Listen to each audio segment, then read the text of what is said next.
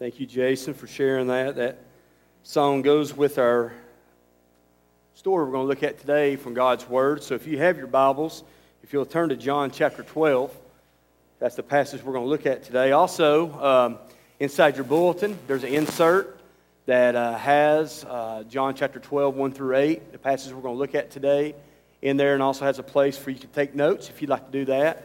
So that's an insert in your bulletin. But John 12, 1 through 8 is going to be our passage that we're going to look at this morning. Before we look at God's Word, let's go, Lord, in prayer. Heavenly Father, we come to you this morning asking that you would send your Holy Spirit to teach us. Lord, I, I really of myself have nothing to say. But Lord, I think you have a lot to say. So I pray that, Lord, that you would use me to communicate your word today. Lord, just thank you for your goodness and your grace. We pray these things in Jesus' name. Amen. If you ever had something coming up in the future that you really were dreading, just every time you thought about it, just brought anxiety to you and stuff. Um, I think all of us experienced that one time or the other. I can remember when I was younger, actually, I was in eighth grade. I got involved in a little accident playing ball and I had to have uh, a ball hit me. I took a one hopper to the face and it knocked three of my teeth straight back. Well, I had braces on, fortunately, because if I wouldn't have had braces on, I lost those teeth. But uh, the bad thing was my braces were all over the place. So the next day I had to have oral surgery and they took my braces off and they corrected my teeth and they put these new surgical braces on. And I had to wear them for about 12, 14 months, something like that. And then when those were off, I had to start all over with my braces again. So I was in braces for about four years. When I got my braces off, it was the summer before my senior year in high school. And I told my mom, I don't know how my mom went with this, but I told my mom, I said, Mom, I'm done with dentists. I'm done with them. I had cavities when I was small, and I didn't like that, but now all this stuff I've gone through, I'm not going to dentist again. I am going to brush my teeth faithfully, so there's no need to go. My mom didn't make me go. So for eight years, I did not visit the dentist. And you say, well, what changed after eight years? Well, I got married. and, and Candace, you know, she said, Hey, I'm going to make us a, a dental appointment together. We can go to a new dentist. And I said, Well, well Candace, you probably don't know this, but I don't go to the dentist anymore. And she said, Well, you do now. and so, so she made me a dental appointment. And uh, Dr. Elkins, who we still go to today on Hixson Pike, and I remember I was in there at that dental uh, appointment, hadn't been in eight years. And I can, you know, it don't take you long, you know, you just get your teeth cleaned to know there's going to be issues, though. When he's saying some things, and he's like, I think we might need to take another x ray of this tooth. And he starts talking about some other stuff. I'm thinking, oh my goodness. Well, one thing led to another. I found out I needed two root canals. And uh, so I didn't even know what a root canal was. But a root canal sounds really, really bad, right? I mean, if I'm a dentist, matter of fact, if you're visiting a dentist today, I'm sorry, okay? I just want to say this because I really don't think it's as poorly of you now as I used to. But, uh, but I do think there's a better name you could come up with than root canal. I mean, that sounds terrible, right? And it's not a walk in the park, but it's not as bad maybe as it sounds. But anyway, so I found I had to have two root canals. I didn't know what a root canal was, but in my mind, that meant pain. that meant uncomfortable. So all I could think about was these root canals I was going to have. Not even knowing what it was, but knowing it was coming up on my schedule. I had one planned one date and then a second one later. And I'm thinking about it all the time. I'm dreading it. And I'll never forget, I'm in a youth pastor's uh, get together. And I'm talking to the guys, and it's time for prayer. They said, Anybody got a prayer request? I'm like, Hey, I got a prayer request. Uh, later this week, I'm having a root canal. Man, I am dreading it. That's all I can think about. I'm dreading it. The guy said, All right, yeah, we'll pray for you. So they did. They prayed for me. And uh, so fast forward to the day I'm having the root canal. And I'll never forget this. I'm in the chair. Dr. Elkins is already working on me. The receptionist walks in the room. And she said, uh, Mickey, I just wanted you to know that Hans called. Hans was another youth pastor in the area. Uh, he lives in, I think, in Florida now. Hans called to let you know he's praying for you right now. And I'll never forget Dr. Elkins. He had a drill in his hand. He said, Well, tell Hans, you don't need to be praying for him. You need to be praying for me. I'm the one with the drill in my hand. Uh, I'll never forget that. There's a point to this story, okay? The point was when you got something coming up, especially something bad, it occupies your mind. That's all you can think about. That's all you can focus on. Some of you know, some of you have gone through things 10 times worse than a root canal. And you know, it's hard to get that off your mind. Today's story, Jesus is six days away from the cross. The Bible says it's six days to the Passover.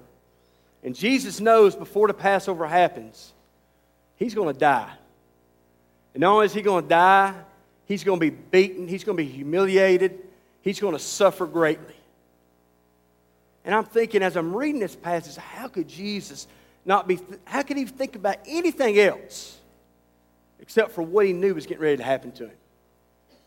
I think he couldn't. I think that had to occupy his mind. It had to be right there at all times, thinking about the cross. It was soon going to be the Passover. What was the Passover? The Passover was a time that the Jews celebrated for God leading them out of Egypt. If you remember the story, uh, the Passover angel came, and all the Jews put blood on their doorpost. And where the blood was, the angel passed over those homes. But any home without the blood, the firstborn son died. The firstborn son of Pharaoh, the firstborn son of slaves, even the first of livestock, first son of livestock died because the death angel passed over. So they celebrated that every year. And what they would do is all the Jewish men would come and they would bring a sacrifice to offer. And it was supposed to be a spotless lamb to offer in place of their sins. And Jesus now is getting ready to go to Jerusalem for the Passover. But first, he stops by a town called Bethany. And Bethany is probably a, maybe a two, three miles away from Jerusalem. And Bethany is where a man named Lazarus lives. Now, we're in chapter 12, we're getting ready to read it, but in chapter 11, Jesus raises Lazarus from the dead. If you remember that story, Jesus, really good friends of Lazarus and his sister, Mary and Martha. Mary and Martha sent a message to Jesus Jesus, please come. Our brother Lazarus is about to die. He's very, very sick. And the Bible says something interesting. The Bible says that Jesus waited. He did not go immediately. Matter of fact, he waited a few more days. Now, you may be thinking, man, what kind of good friend is he? You know, they need him, and he waits a couple more days. But he did that on purpose. The Bible says that when Jesus got there, Lazarus had been dead four days. Now, see, the Jews believed that when a man died, his spirit was still with him for three days. But after that third day, he was really dead. There was no hope. He was dead, dead at that point. Jesus shows up on that fourth day, and Jesus shows that he's the master of death. He said, Lazarus, come forth. And Lazarus came out of that grave, and he was alive. Of course, everybody celebrated, right? Not everybody. The chief priests and the Pharisees got wind of this. That was the final straw for those guys. They said, We have got to arrest and put Jesus to death. And so from that point on, after Jesus raised Lazarus from the dead, he could no longer walk publicly around Jerusalem because he knew that they were out to get him. So he went away. He went kind of out in the wilderness and taught and did many miracles. But now he's coming back. He's coming back because he knows it's now time for him to die. Look what it says in John 12, verse 1. It says, Six days before the Passover, probably Saturday, Saturday evening, Jesus therefore came to Bethany, where Lazarus was, whom Jesus had raised from the dead. So they gave a dinner for him there. Martha served, and Lazarus was one of those reclining with him at the table. So here's what we see we see they're going to throw a celebration for Jesus. This celebration is thrown by Mary and Martha, Lazarus' brothers. And they want to do something just to honor him, to recognize him. We're not told in John's gospel where this took place. But Matthew and Mark also talk about this story. And Matthew and Mark tell us that it was in Simon the leper's house. Now, we don't know much about Simon the leper, but we know he probably had leprosy at one time because he got the name Simon the leper, right? Jesus more than likely healed him.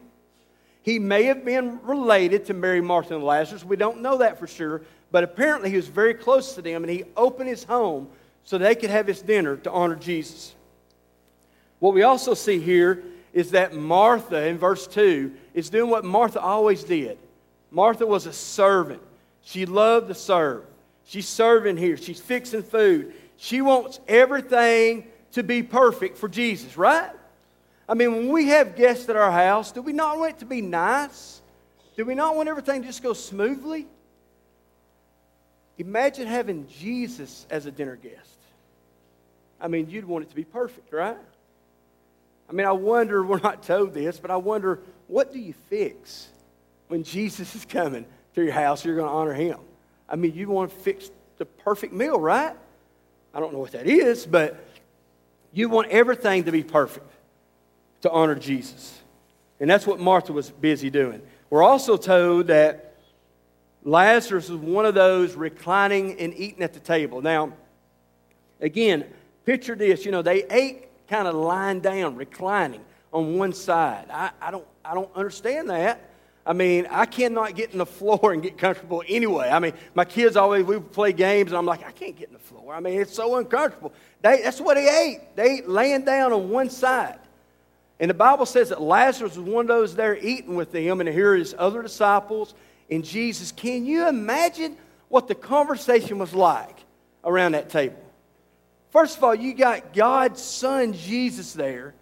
No telling what they were asking him. But you got Lazarus there. Don't you think the disciples want to say, Lazarus, what was it like? You were dead for four days. I mean, was it, was it dark? Was it scary? Was it, was it bright lights? Did you see God? You know, it's interesting that we don't have one word of Lazarus about his experience when he was dead. Not one word recorded in the Bible. Wonder why that is. The only thing I can figure is God said it's not important, or it'd be recorded in His Word. But not one thing. But they're having this dinner, and all of a sudden, this strong smell comes into the house, into the room. Verse 3 Mary, therefore, took a pound of expensive ointment made from pure nard and anointed the feet of Jesus and wiped his feet with her hair. The house was filled with the fragrance of the perfume. So Mary took this expensive ointment made from pure nard. I had to look that up. I, I, didn't know, I'm not much on my perfume, so I didn't know much about it. But this apparently is an ointment that comes from a plant that's mainly grown in India. And it comes from the root, the lower part of the stem, and it is high, high dollar stuff. You're not going to go down here to the side days of Walmart and buy it, okay? This is high dollar, expensive stuff. The Bible says it was about a pound. Now, that was a Roman measurement. But even in our measurements, it'd be about 11 and a half ounces. Okay, that's a lot. That's a whole lot of ointment to put on somebody. Now, Matthew and Mark's gospel says that Mary anointed Jesus' head. John's gospel says feet. So, do we have like a contradiction? I don't think so at all. I think Mary did anoint Jesus' head because it was custom to anoint a king's head when he was in your presence. But she had so much of this stuff that it, eventually she anointed his feet also because I could see it just dripping down to his feet. And the Bible says that she took her hair because there was so much and wiped his feet with her hair. Judas later, and we're going to read it in just a moment, but Judas later tells us that the value of this ointment to anoint Jesus' head and feet was 300 denarii, which is basically 300 days' wages. All right? That's a lot. That's a, basically like a year's wages, is what this ointment was worth. Uh, if you put that in today's dollars, according to some commentaries, they vary, but somewhere in today's dollars, between fifteen and thirty thousand dollars is what this ointment would cost today.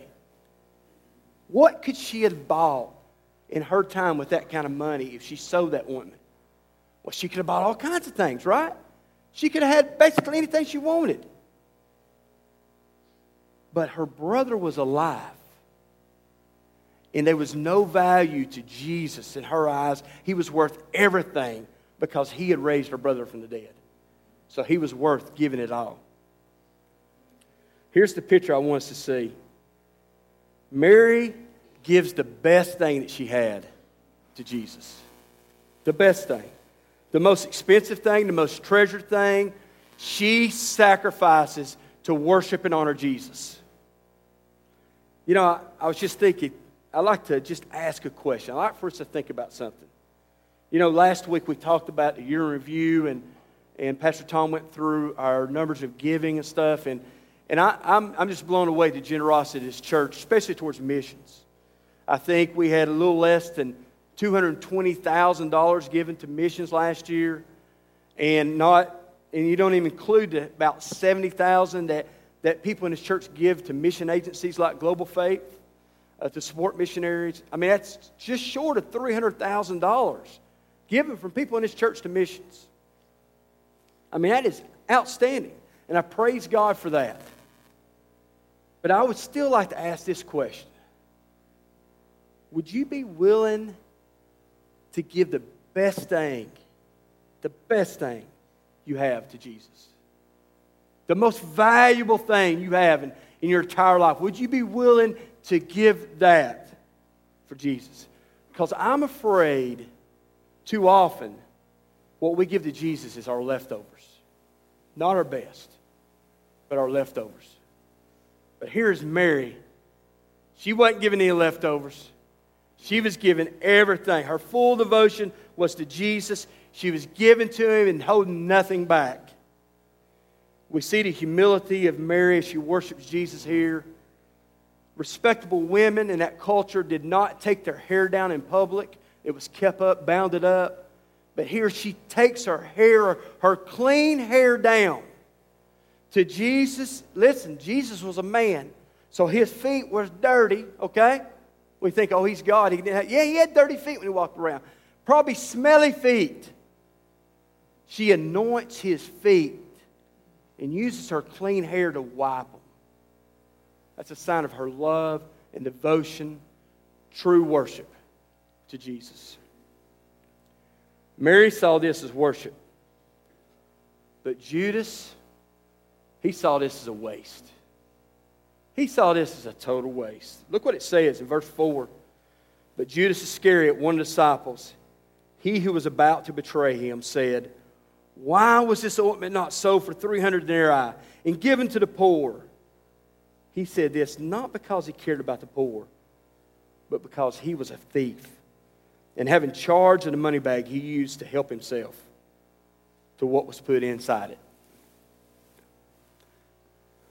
It's interesting that John doesn't mention this, but Matthew and Mark also mention that some of the other disciples were ticked off too. They were also mad, but they didn't say anything. They just thought things. But Judas, he's ticked off and he says it. He's like, What are we doing here? This is a waste of resources. This could have been sold and used for a whole lot better purpose than this. John refers to Judas in this passage as the one who would betray him. John also tells us that G- Judas was the keeper of the money bag for disciples and that he used to help himself to what was in it because he was a thief. Now, understand this John is writing his gospel about 50 years later. Okay? Through the inspiration of the Holy Spirit, he's writing and recording and thinking back about what happened. At that time, John had no clue what was going on. Matter of fact, none of the disciples had any clue what was going on with Judas. The other disciples actually trusted Judas. They made him treasurer of their group. He carried around their money bag. You don't pick somebody to carry your money unless you trust them, right? Apparently, Judas must have been good with money, maybe good with finances. So they're like, hey, why don't you be our treasurer? And you keep the money, and we're going to give money to the poor. Then you can take the money out, you can give it to them, or whatever. Nobody expected that he was a thief. You know, I thought about Judas. I don't know exactly how he got to be the treasurer of the group, but more than likely he must have been good with that kind of stuff. And I thought about the fact that isn't it true that temptation often comes in areas that we're naturally gifted? Temptation often comes in areas we're naturally gifted. Anything that we naturally do well, guess what? Satan wants to take that and he wants to twist it. He wants to take you using your gifts for God, and he wants to turn that so you use your gifts for your own glory. That's what he wants to do. He wants you to be focused instead of God being the focus. Because he knows this. He knows that pride always leads to destruction. The pride and love of money led to Judas' destruction.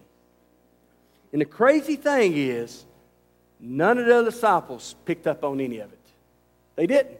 You know how we know this? Because you can flip forward one more chapter, John 13, and there's a story you know they're all sitting around a table. It's called the Last Supper.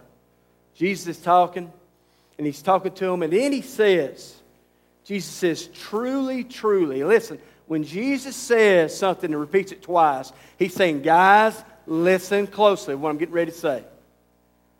Jesus mm-hmm. says, truly, truly, I say to you, one of you will betray me.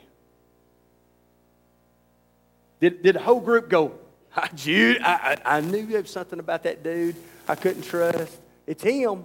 Is that what they did? No. You know what the Bible says? They all looked at one another uncertain of what he was talking about. They had no clue what Jesus was talking about. In a classic, classic Peter moment, Peter always had to know more. Peter motions to John, like, ask Jesus. John was sitting next to Jesus. Ask him who it is. Find out. We got to know. Who is it? So John leans over and whispers, Jesus, Jesus, who is it? Jesus answers, It is he to whom I give this morsel of bread when I've dipped it. Jesus said, It's he whom I give this morsel of bread when I dipped it. So he dips the morsel of bread and he hands it to Judas. Oh, now the disciples know, right? They still didn't know. They still didn't get it. Then Jesus said to Judas, What you're going to do, do quickly. Scripture says, No one at the table knew why he said this. Some thought that because Judas had the money bag, Jesus was telling him, Buy what we need for the, uh, for the feast coming up, or that he should go give something to the poor. So after receiving the morsel of bread, Judas immediately went out. And it was night. It was night not because it was dark, it was night because Satan was at work. No one suspected Judas. He looked moral. He looked righteous. He spent all that time with Jesus right there like the rest of them. He looked great on the outside, but he had no love for God on the inside. He talks about giving to the poor in, back in chapter 12. Judas didn't care about the poor. I mean, give to the poor. Man, that sounds great. Man, that sounds righteous. Yeah, we ought to help the poor. He didn't care about the poor. He wanted that sold so he could go in the money bag so he could dip in, take some. That was his motivation. Look at verse 7. Jesus said, Leave her alone, so that she may keep it for the day of my burial. For the poor you'll always have with you, but you do not always have me. Jesus says, Judas, leave her alone. What she's doing is the right thing. She is preparing my body for burial. She is doing what's right. And Jesus says something extraordinary here in verse 8. He says, The poor you'll always have with you, but you will not always have me. You know, if Jesus wasn't God, if he wasn't the long awaited Messiah, if he wasn't the glorious King, that'd be a very arrogant thing for him to say. But the point is, Jesus is the Son of God. Jesus is the defined Messiah. He's the King of Kings. He is the Lord of Lords. And he was in their midst. And listen, and if Mary was ever going to worship and celebrate him, now was the time to do it because his days were few. I thought about, you know, for us, there's some things we can do almost at any time. Some things we can just do at any time.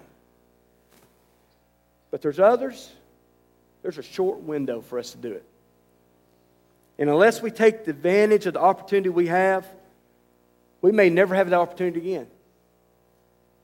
Mary took advantage of her opportunity. She had an opportunity to worship and celebrate Jesus and honor him. And that's exactly what she did.